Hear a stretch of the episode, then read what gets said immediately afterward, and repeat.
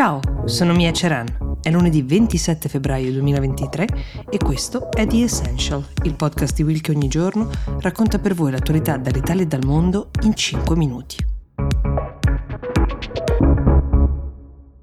Hey, it's Ryan Reynolds and I'm here with Keith, co-star of my upcoming film If, only in theaters May 17th. Do you want to tell people the big news? All right, I'll do it. Sign up now and you'll get unlimited for $15 a month in six months of Paramount Plus Essential Plan on us. Mintmobile.com slash switch. Upfront payment of $45 equivalent to $15 per month. Unlimited over 40 gigabytes per month. Face lower speeds. Videos at 480p. Active Mint customers by 531.24 get six months of Paramount Plus Essential Plan. Auto renews after six months. Offer ends May 31st, 2024. Separate Paramount Plus registration required. Terms and conditions apply if rated PG. Diciamoci la verità, ci sono alcune notizie alle quali ci siamo assuefatti come quella con cui voglio aprire oggi questo podcast, cioè quella che riguarda l'ennesimo arrivo di un barcone carico di migranti. Questa volta è successo al largo delle coste calabresi, vicino um, Crotone, a Cutro per essere precisi. Le immagini mostrano una distesa di cadaveri sulla spiaggia, ci sono almeno 58 morti, di cui 20 sono bambini, uno neonato. Le registrazioni audio e video sono strazianti, si sentono le grida disperate delle madri mentre ancora mm, si cercano i superstiti di questo mare in tempesta. Questa volta arrivavano principalmente dall'Afghanistan, dal Pakistan, dalla Somalia, ma anche dall'Iran. Il barcone era partito da Izmir, una città turca, tre o quattro giorni fa. Siamo come vi dicevo, colpevolmente assuefatti a queste immagini, a questo dolore. Il Presidente della Repubblica, Sergio Mattarella, nel parlare di questa tragedia ha fatto un richiamo esplicito all'Europa ed è questo proprio il punto che voglio sottoporvi. Giorgia Meloni, che ha espresso il suo dolore per questa tragedia, attribuendo le responsabilità a coloro che vendono questi viaggi della speranza con uh, una promessa che non possono mantenere, quella di un futuro sereno e sicuro, anche lei ha fatto un riferimento all'Europa perché adesso qualcosa dal punto di vista politico potrebbe cambiare, forse dovrebbe cambiare.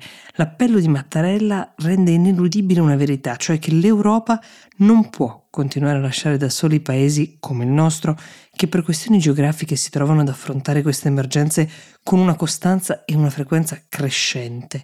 Dal 2004 sono 20.000, secondo le organizzazioni non governative che monitorano questo fenomeno, le persone che hanno perso la vita nel Mediterraneo. Se tutti i paesi europei e l'Europa Unita non intendono farsi carico della responsabilità di queste vite, del destino di chi invece sta partendo in questi giorni, sarà molto difficile ipotizzare che un singolo paese possa gestirlo da solo. E siccome Giorgia Meloni ha impostato più di una campagna elettorale, tra cui l'ultima stravinta, con dei richiami espliciti alle responsabilità europee e con toni anche piuttosto accesi nella promessa di andare a battere i pugni sui tavoli di Bruxelles, Sarà interessante vedere adesso che la tragedia è sotto gli occhi di tutti che cosa riuscirà a portare a casa il nuovo governo.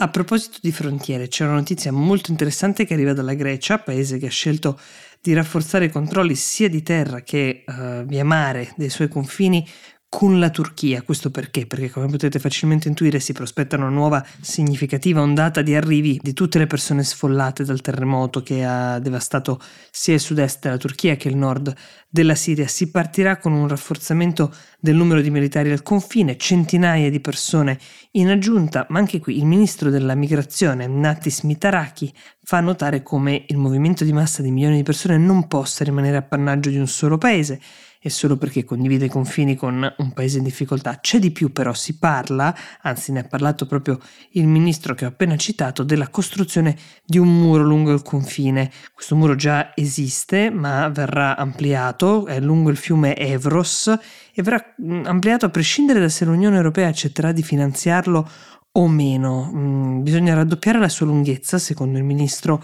greco, circa 40 km in totale per 5 metri di altezza, entro la fine dell'anno. Il governo greco, che è un governo di centrodestra, lo ricordiamo, ha fatto sapere che ha anche intenzione di rinforzare le flotte di navi che pattugliano le isole del mare Egeo. Questa è la posizione molto chiara e decisa del primo ministro Mitsotakis, una posizione molto diversa rispetto a quella del suo predecessore di sinistra, forse lo ricorderete, si chiamava Alexander Tsipras e quella attuale è una posizione che ha generato non poche polemiche perché già ci sono stati molti respingimenti piuttosto brutali, diciamo, di rifugiati lungo il confine, in alcuni casi anche oggetto di critica da parte dell'Unione Europea, che ricordava che lo status di rifugiato non è paragonabile a quella di un qualsiasi migrante, ma vale la pena ricordare una grande differenza con il nostro paese in coda, che fino ad ora l'Unione Europea ha elargito alla Grecia più soldi di qualunque altro Stato europeo per gestire i flussi migratori, un tema che